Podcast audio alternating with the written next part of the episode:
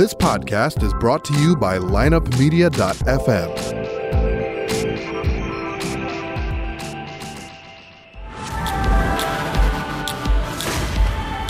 You know, it's been said that success comes to those who wait. Belief started in the fourth grade. I believe that it's earned with the right attitude. And I had this nagging feeling. A great belief system. I was capable of so much more. And action every single day. In all the pursuits that we have in our lives, I think there's an element of suffering. When you mix that in with faith, courage, discipline, and most importantly, a vision. Never give up on yourself. That's when greatness happens. The Circuit of Success with Brett Gilliland. Welcome to the Circuit of Success. I'm your host, Brett Gilliland, and today, I got to tell you, I'm absolutely honored to be with this guy right here. I've watched him my whole life, and uh, just, a, you know, as a child, getting to watch you play baseball, it's an absolute privilege you get to sit here. Well, you know, I, I don't know if your listeners know, but I'm going to ask you, right, how old are you? I'm forty-one. Oh, yeah, that's baby face here. I'm forty-one. And oh, I, yeah. So you were in the, you were in the middle of my... Uh, My career, in yeah, prime. in my prime, yeah. yeah. So, yeah. For those of you that don't know, I, I'm not even going to ask for those that don't know because they know who Ozzie Smith is. The people watching this, but man, it is an absolute pleasure All to have right. you here. And right. we're going to talk about the Musial Awards. We're going to talk about your career. We're going to talk about mindset. We're going to talk a little golf. But I got to ask you, I was a little disappointed that you didn't do the flip when you came in here today. Well, you know, it's a little tougher to do that these days, Brett. It, uh, you know, as you get older, the body doesn't react the That's same right. way. And, you know, uh, the last one that I did was, uh, wasn't pretty, you know. So right? I decided, you know what, it was time to, to time retire to, that as well. Time to hang it up. So for those the, that may not know your back, I mean, you are Ozzie Smith. You are the mm-hmm. wizard. Mm-hmm. and uh, But you're born in Mobile, Alabama. I know you moved from there mm-hmm. when you were six to uh, Los Angeles. But What what made you the man you are today? Well, you know what, I, I think it all has to do with um, it all has to do with the people that that you surround yourself with. You know, when you're when you're hearing the same message day in and day out, uh, it, it it's what what forms your life. Uh, my mom used to always tell me that no matter what it was that I chose to do in my life, do it to the very best that I could, no matter what that was. And always took that to heart. And then when I, you know, when you start going to school, if you have this, the people that are preaching that same message, which I was fortunate enough to have coaches and teachers who preach the same thing, be the very best that you can be at whatever you choose to do in your life. And I think that that's really where it all comes from, is believing and knowing that if you work hard to try and do the right thing, good things usually happen. That doesn't mean things are perfect. Um, there are going to be pitfalls. There's ebb and flows. There's up and downs. So you just you you learn to accept the things that that you don't necessarily that aren't necessarily good things, but you learn from them. You know, whatever mistakes you make in your life, you learn from them. I hope you don't make that mistake again. It's just like playing baseball. You know, every error or whatever, what you do is you learn from that error and try not to make that same mistake. Um, as you go forward, and you try and limit yourself to those mistakes, and things usually turn out pretty well. And I know you're a humble guy, so this will probably be a, a weird question for you, but like, when did you know you were different? Well, I don't know if I ever knew that I was different. I just knew that for my size, I had to always prove that I was worthy. You know, I think that what happens to people now when they have success is that if you make it to the pinnacle, you know, which for us is with baseball is, you know, once you make it to the big leagues, guys think, well, I've made it. To me, that's when the the hard work really starts. It's to prove that you're worthy of being in the big leagues. Yeah. And so my fear was always that there was always somebody that was better. There was always somebody else that was coming. And so that meant that I had to be more consistent at what I did every day to prove my worthiness, and that as a goal in baseball, it's always to be able to play as long as you possibly can. And, and in baseball, that was to play into your forties. Yeah. And, um, you know, so that was really kind of my my, my driving thing. I, I, I had a family that I also had to try and provide for, um, not just my immediate family, my kids and everybody, but everybody in your family. When you come up, I grew up in South Central Los Angeles, and for most black athletes, it's you, the success of the family lies with you, the success and the failure, you know, so that's another responsibility that falls upon you that um, shouldn't, but it does. You know, if I fail, they fail. So failure for me was never an option. I, I had to continue to work hard till the very day that I couldn't play anymore to to prove my worthiness and to make sure that, you know, uh, my life life was better for my family. Yeah. I've talked to lots of athletes in the past, and they said it's like, okay, most people in our minds, right, we think, okay, once you get there, you're there. But mm-hmm. I think what I've heard, it's actually the it's just beginning, right? Yes, once you made it to the majors. Majors, it, it is. Because, you know, when you become successful and you – you start getting compensated and you start getting these big contracts. To me, it's proving the worthiness of that contract. That's what's important. Um, and so that's what made me take ground balls every day, because I was afraid that if if I didn't, or if I took it for granted, that that could be taken away at the drop of a hat, you know, uh, one throw or one, one somebody sliding into you at second base could, could end it all, you know. So I never wanted to walk away from what I did feeling that, hey, I left something out there. I know that when I left the game in nineteen ninety-six that I had given it my all. Um, I had worked extremely hard to be the very best that I could be, which was that thing that we talked about earlier.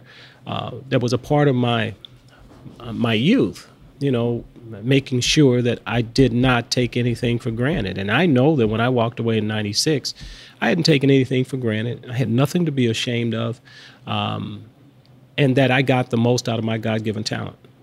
Unbelievable career. So walk mm-hmm. us through. I watched uh, this weekend. Me and my boys watched some Ozzie Smith stuff on YouTube. It's kind of fun. I have a funny story about this in spring training I'm going to share next. But so nineteen ninety-six, the All-Star Game. Talk to us about that standing ovation you yeah. got in the All-Star Game. Well, you know, there's always this um, negative connotation for fans and stuff in Philadelphia. They have a bad reputation of, of not being good fans. They boo Santa Claus, you know, they boo their mother and all of that. But, you know, nineteen ninety-six and all the places that I played, I think that the people really appreciated what I brought every day. You know, um, that didn't mean that we won every day, but they appreciated the effort. And especially when you're going out there every day as a professional, my job is to entertain the people that pay their money. They come to be entertained, you know. So um, I, I didn't feel that it was fair to them if I didn't go out there and give my best every day. And as I said, it didn't mean that we won every day, but the effort was there every day. And, uh, you know, I tried to spend my nineteen-year career giving the same effort every day.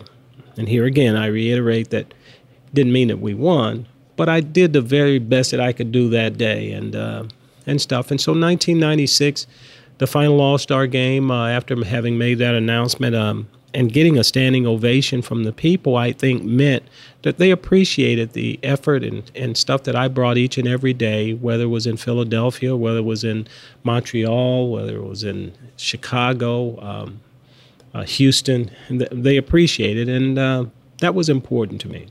Yeah, I think, too. I mean, I love watching those things. It just gave me chills watching it. It is. It's the exclamation point on the career. So mm-hmm. I got to share a story. Um, I was a guest of Jim Edmonds at spring training one year. Mm-hmm. Got my wife. At that time, I had three boys, and uh, we're walking around, and I, there's Ozzie Smith. I'm thinking, my childhood hero. I'm talking mm-hmm. to the kids, and they're like, that's the guy that does the flip. And, you know, so I'm thinking, this is going to be cool, right? So we had the pass. We were in mm-hmm. by all you guys, and And they walk up, and I'm thinking, they're going to ask Ozzie for his autograph. This is awesome. And they looked over at you, and they looked up. They said, Mister Smith, you know where Yachty is? And I'm like, you got to be kidding me. Yeah, that's a, I uh, wanted to crawl in a It's hole. A different generation yeah. and uh, and stuff, and Yachty is certainly one of those uh, those people that have um, continued the, the Cardinal tradition. Um, here, you know, we're so, so fortunate in this in this organization to have had people that have really led the way and here again, led it by example, yep.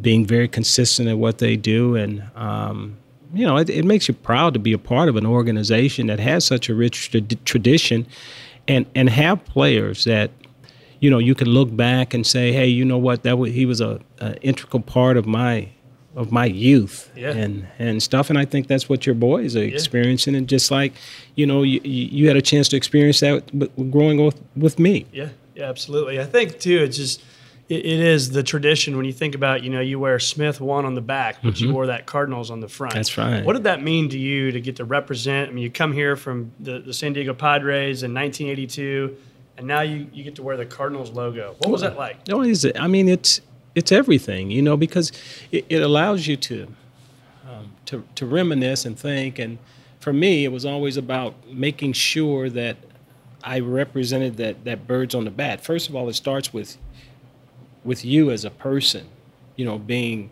proud or having the um, the intestinal fortitude to want to be um, want people to be. to be proud of the, the, the effort and stuff that you give. And wearing those birds on the bat meant everything to me, because there was Gibson, there was Brock, there was Stan, there was Red.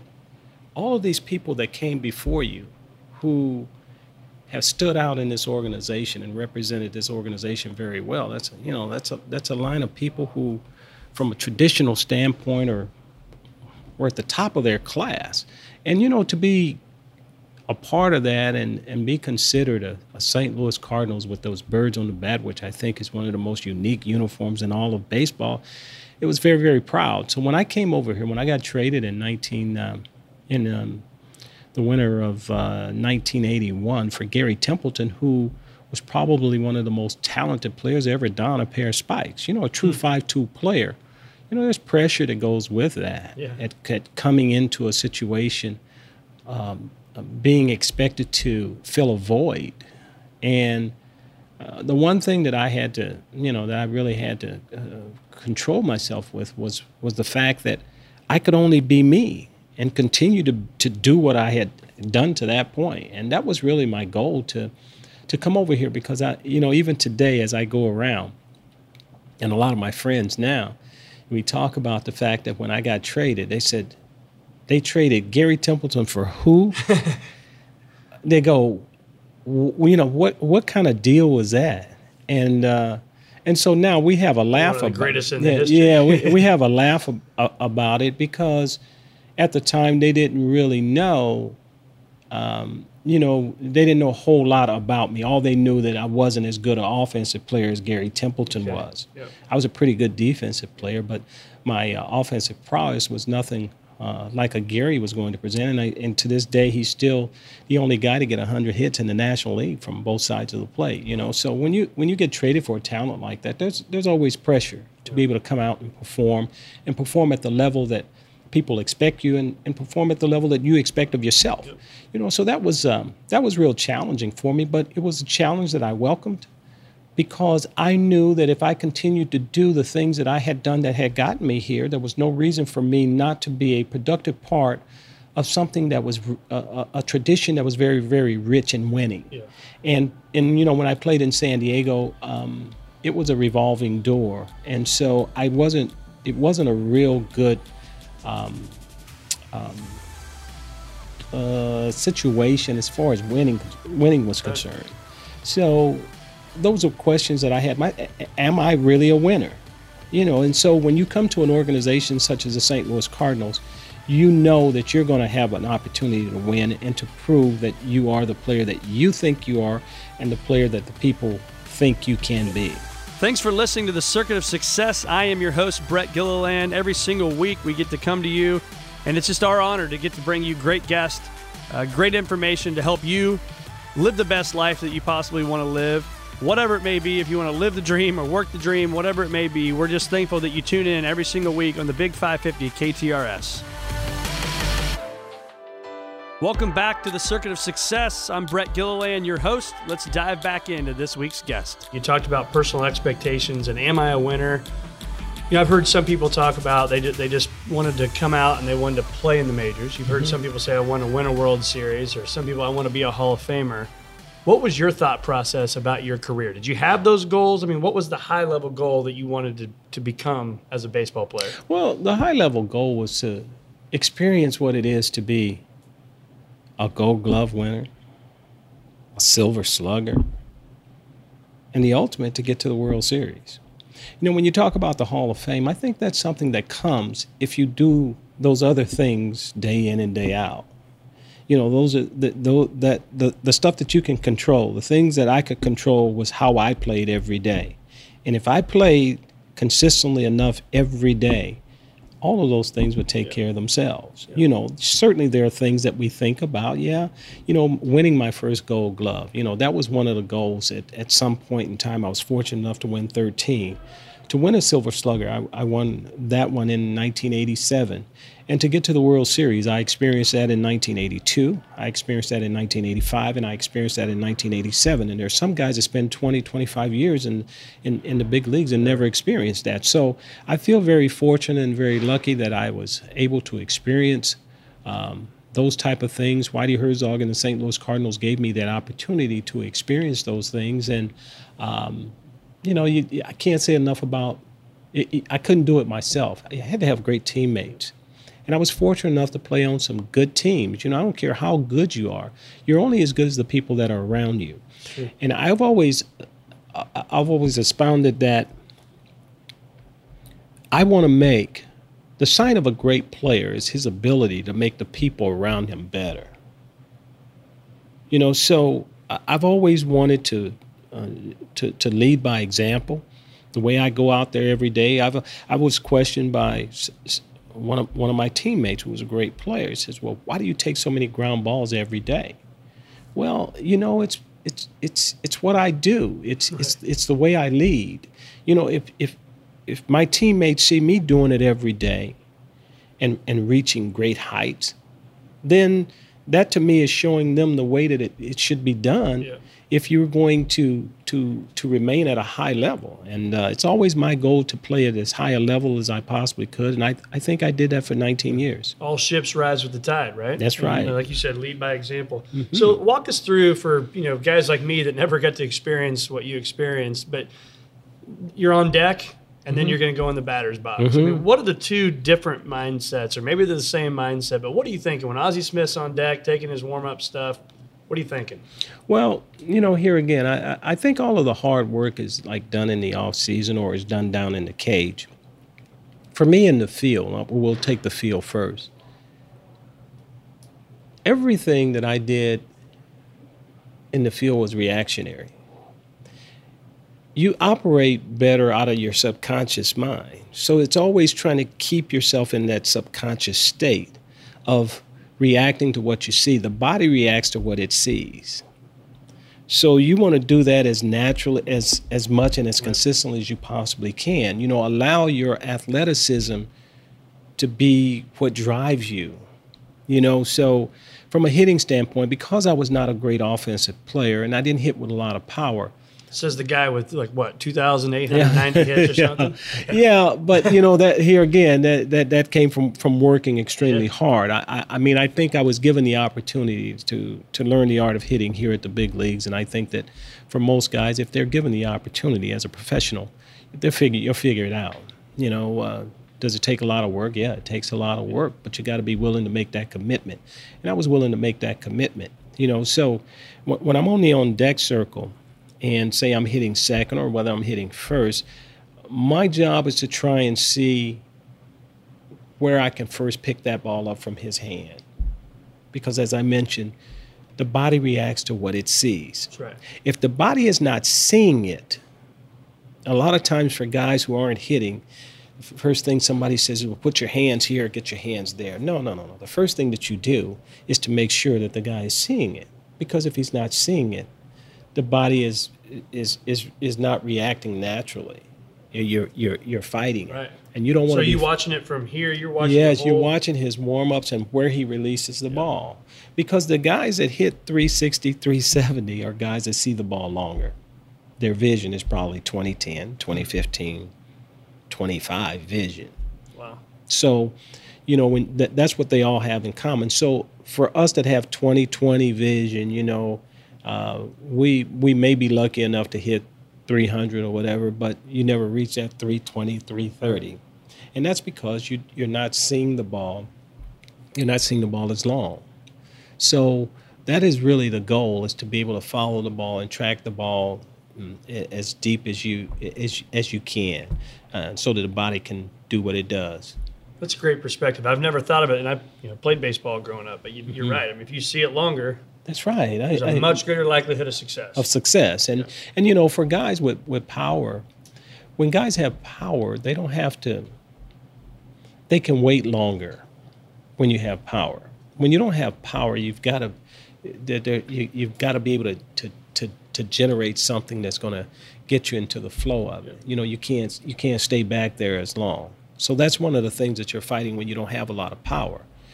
But learning what a pitcher's pattern is, you know, sitting down and being able to study scouting reports or figuring out how it is they're trying to get you out are the little things that you have to do as a small guy to be able to compete compete at the at the major league level on a daily basis. Yeah. So when you think about the pitchers, who was the uh... – The, what we would know as the fans would know is one of the best pitchers, but somebody you just love to go out and dominate. No, no. I, I, you know, I came up at a time where you didn't really dominate pitchers because, to give you an example, you're, you're facing Nolan Ryan. You're facing Fergie Jenkins. You're facing Tom Seaver, J R Richard, Steve Carlton. The list just goes on and on of guys who, not necessarily blazers, but guys who could move it up and down, in and out, and change speeds. And that's Nolan Ryan, too. I think his hands are about oh, that big. Oh, yeah. Big. Well, J R J R Richards are bigger. Yeah. You know, so when they finish uncoiling, it's like they're handing it to you. Yeah. And so uh, that that was always part of the challenge. Now, as a hitter, when you don't have to think too much, it's easier. When you here again, you're just reaction, you're reacting. Yep. You know, your natural instincts are taking over. Fastballs. Guys get here because they're good fastball hitters. They didn't get here. This guy got here because he was a great breaking ball hitter. You learn to become a breaking yeah. ball hitter or off-speed hitter once you're here, but you're here because you can hit the fastball. Not much thinking there. Right. You know, so you always hear the story that if a guy throws the ball hard and it doesn't have any movement, it gets killed. Yeah. You gotta, that's why they talk about movement is so important. You got to have movement because guys here, it doesn't matter. If you can shoot, if you shoot it out of a cannon, there's somebody that can hit it. Somebody's gonna hit it. So you, you, you not only have to have a great fastball, but you have to have movement with that fastball because guys are, are, are that good at, at their craft, too, at hitting. We think of a Greg Maddux. The guy never right. overpowered anybody, but was no, one but, of the... But was very, very smart. And his thing, most pitchers... Their goal is to keep you off balance, keep you off balance and keep you thinking, keep you guessing. And when he can keep you guessing, um, and, and this is a cat and mouse game that goes on all the time. When you figure out how is he trying to get you out and you start having some success against him, now you have forced him to now have to change the way he goes about his. But if a pitcher continues to get you out the same way, there's no reason for him to change. So the only way that you're going to change is you have to do something different, right. Which brings me to a point that we're probably going to get to with shifts, shifts in the game. As a professional athlete, no team should be able to take and put eight or nine guys on one side of the field and say, hey, I dare you to be able right. to hit the other way. Slap it the other way. Right. You know, and, and people say bunt. You, you don't necessarily have to bunt. You just have to make an effort to be able to hit the ball the other way. Right. Otherwise, there's no reason for them to change. And you got, as an athlete, you can take an inside pitch and hit it the other way. I've watched guys do that all the time. Right. I've done that. But there has to be a commitment on behalf of that athlete to say that I dare you to put everybody on one side of the field. And it's it's it's it's demoralizing to sit and watch this thing they call a shift. They put everybody over there, and you don't make an effort to figure out how to hit the ball the other way. It is mind-blowing. It is mind-blowing to, to me to just continue to hit a guy standing in short right field. He gets your ground ball. He throws you out at first base. Yeah. Yeah. yeah, I talked to another uh, high-level Major League Baseball player one time, and he said he would take, before spring training started, he would actually take almost a month and only work on slapping it across. Hitting the ball the other yeah. way, because I want you to t- try and take that pitch away and roll over on it so I can get a ground ball to my second base. Right. I want you to do that. Yeah. And if it takes you thirty years to figure that, something's wrong. Right, exactly. You know, so if he's going to try and get me out, a way, then I got to figure out a way to hit the ball the other way. Yep. And then show him that, okay, now you're going to come inside. Now you got to come back inside. And for guys that that have some success, say, you know, you hit a couple home runs, the way that you bring the ball back to you when they start pitching you away is that you gotta you gotta hit it that way. Now, that's going to take some patience. Sure. You know, then they, they, you're not going to hit it that way one time, and they're going to say, well, now I'm, you know, I'm, I'm going to change. So they, you got to prove to them that you can hit the ball that way. And what they, what do they do? They make the adjustment and say, well, okay, he's looking away. Now I'm going to try and get him out of in. That's how you bring the ball back sure. to you. Yeah. You know, you don't you don't continue to reach out there when they're throwing you hard away and the ball's moving to try and take that ball and pull it. You got to go with that pitch. And, you know, most of the successful hitters, if you're a baseball fan, you watch guys who have that, that ability to hit the ball the other way and um, force that force that pitcher to make make make an adjustment on the on the mound. This is Brett Gilliland with Circuit of Success. We'll be right back.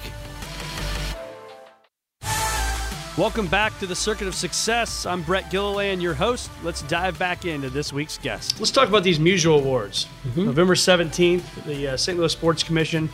Uh, if you're not aware of it, November seventeenth, Sports Commission has the Musial Awards, which have honored people.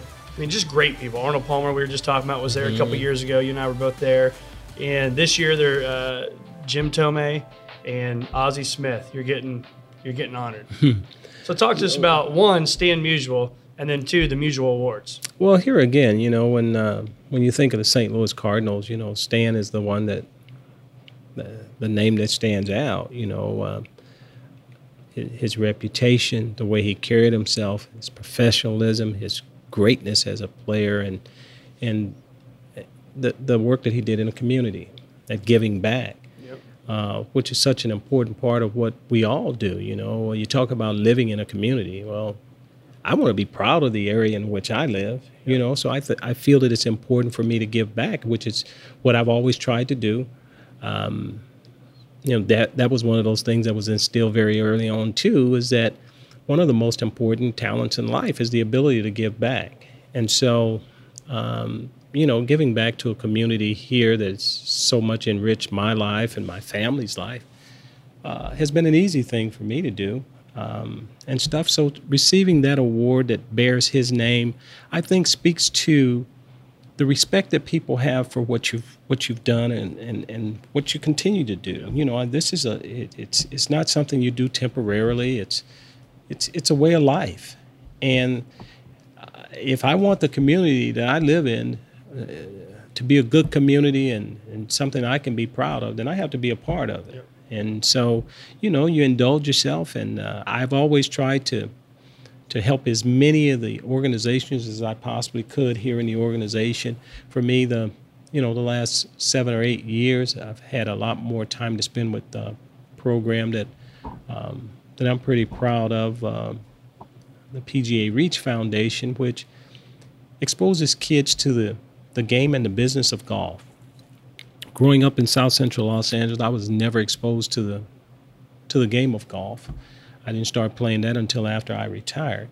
But I realized that for a lot of these kids, you know, um, especially in the inner city, it's either baseball or basketball or, or, or football, and that's all they know. And there are a lot of other great things out here that you can do other than, than, than play football, baseball, or basketball, and, and business-wise, that would give them some opportunities that they never knew existed. So it's exposing those kids at an early age. And we use golf as a hook, but it's really about education, educating kids.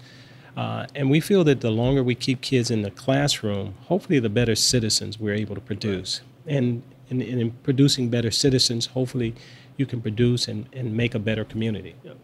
Well, you did an amazing job, and I had lots of people that knew we were doing this today that said, please thank Ozzie for his work and the P G A and bringing mm-hmm. the P G A Championship to town. And that was man, a fun week. How did Saint Louis do that week?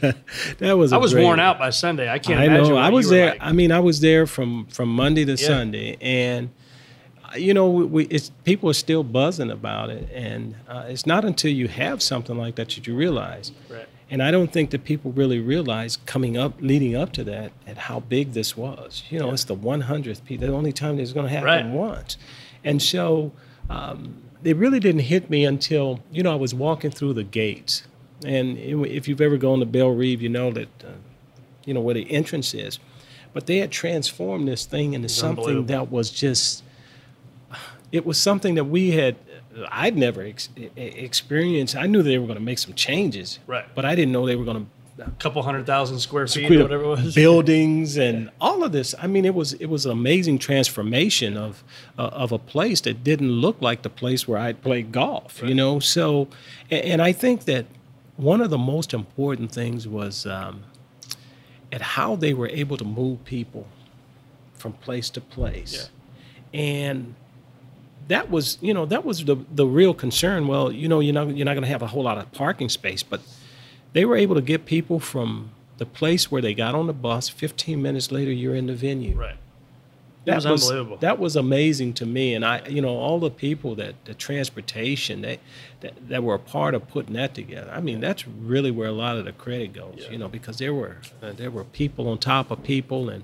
Well, it was fun. It was and you a have fun Tuesday, week. You see that rain, you you're rain. like, oh, uh, but then yeah. ended up being a great week. And, mm-hmm. uh, well, you did an amazing job. Saint Louis did it wasn't just job. It wasn't just me. Yeah. You know, it was everybody. Everybody uh, took part in that, and um, you know, um, it, it, it was a team effort. And I, you know, I get a lot of the credit because you know um, my name was there and and stuff, but it was everybody doing their part yeah. to make sure that.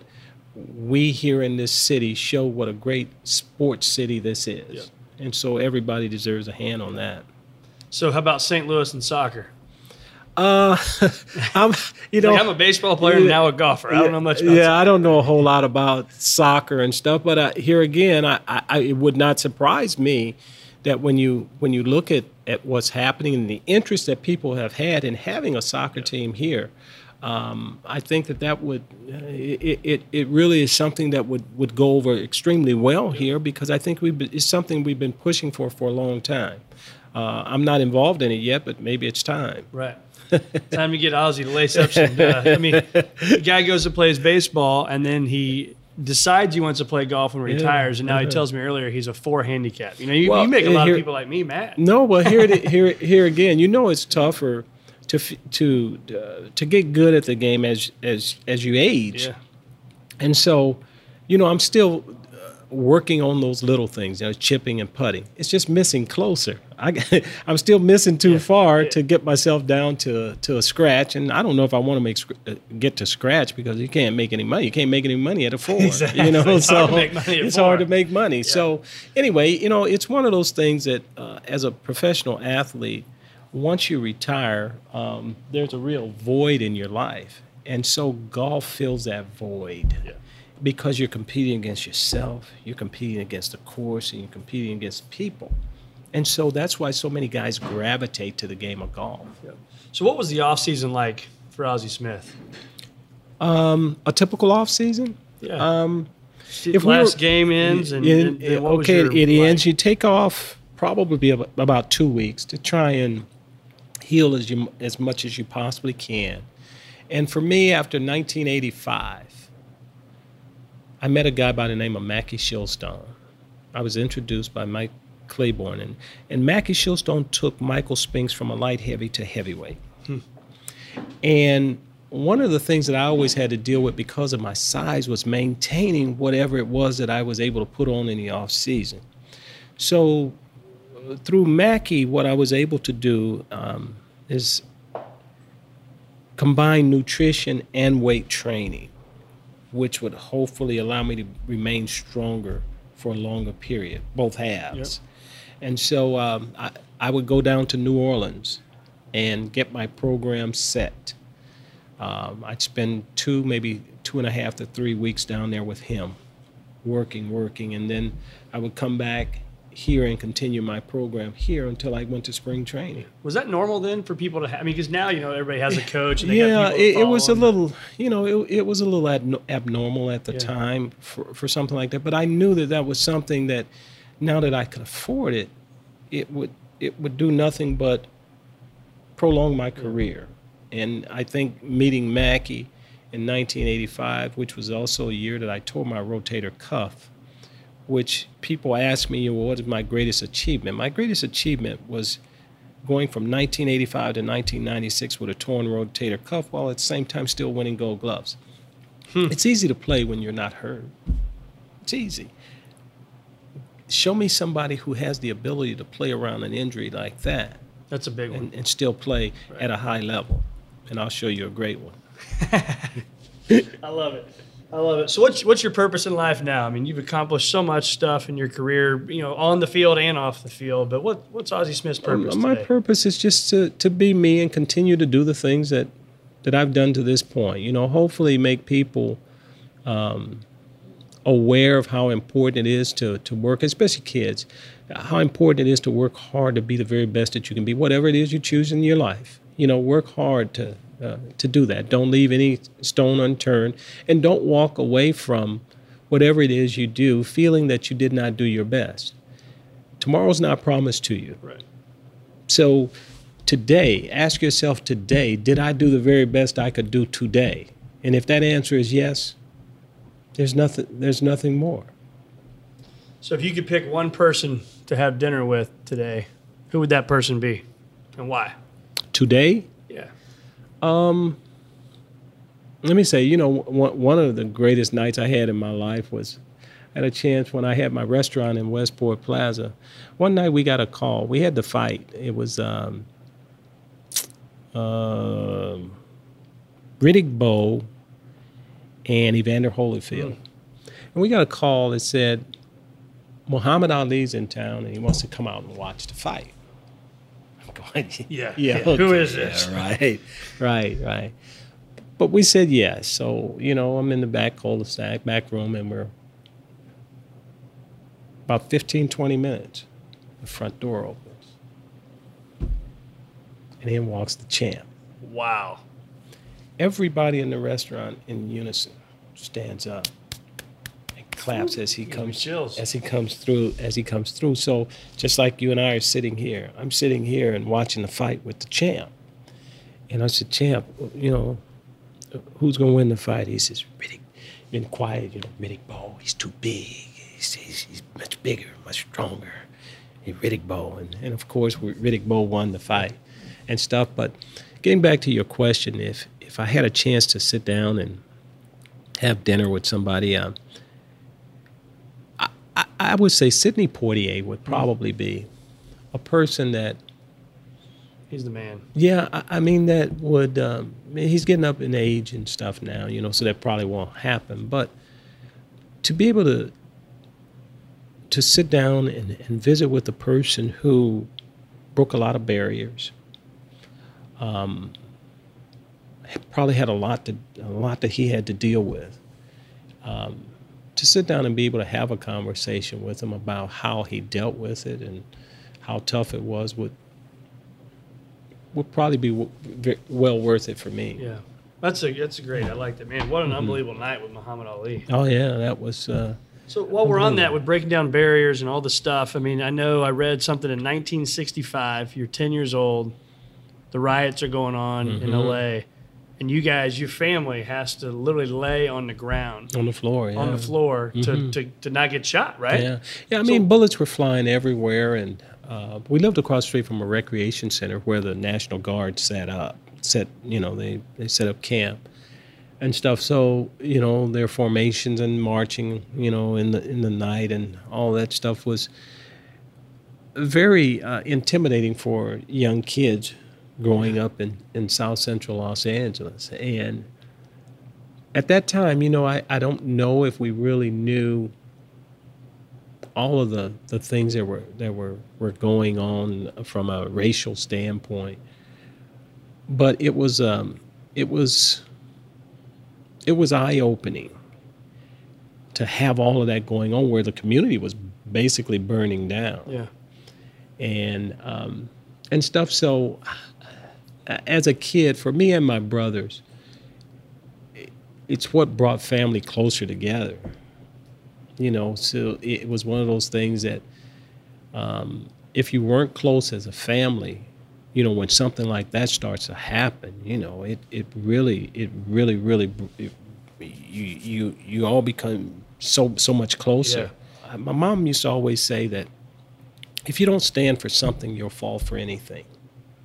And so you got to figure out what it is you stand for, and and live by that. Hmm. That's great.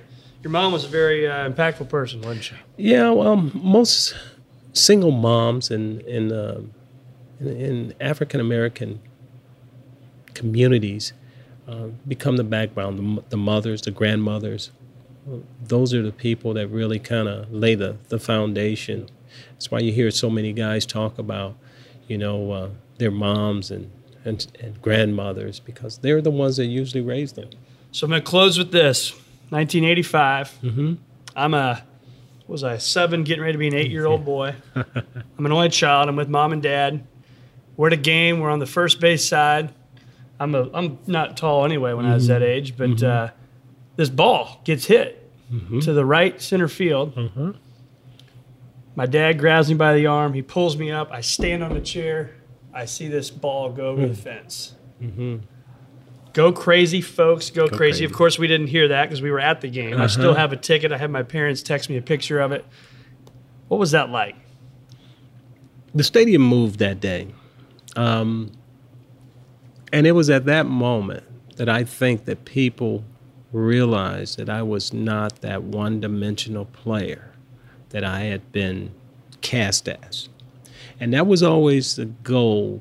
My goal was to be as well-rounded as I possibly could be. I think most of the players in our generation wanted to be well-rounded. They wanted to be able to play on both sides of the ball. In my conversations with Cal Ripken, my conversations with Tony Gwynn, the goal was always to be well-rounded. And so nineteen eighty-five, it took that home run for people to start looking at me as much more than just a defensive player. And that was really the, the, the my personal goal, was to be a better, as as good a offensive player as I was a defensive player. And with my hand and eye coordination, there was no reason, if I put in the work and the time, that I couldn't be a better offensive player. Yep. So um, the blood, the sweat, and the tears, all of it paid off in, in one swing. And uh, I feel like I've hit five hundred home runs. Uh, Because I've heard that so much. Yeah.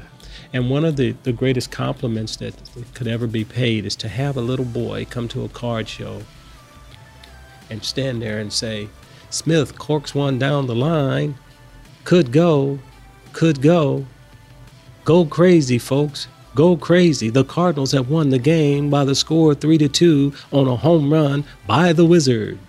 Well, thank you for listening to the Circuit of Success. I can you can probably see if you're watching this, I've had a smile my entire time of getting to interview my childhood baseball hero, Ozzie Smith. And Ozzie, thank you so much for being with us and what you do for the community. It's been an absolute pleasure to be with you today. And uh, again, for our listeners, thanks for listening. You can find us every week on K T R S from four to five on Sundays, on on iTunes, on the Circuit of Success. Thanks for listening.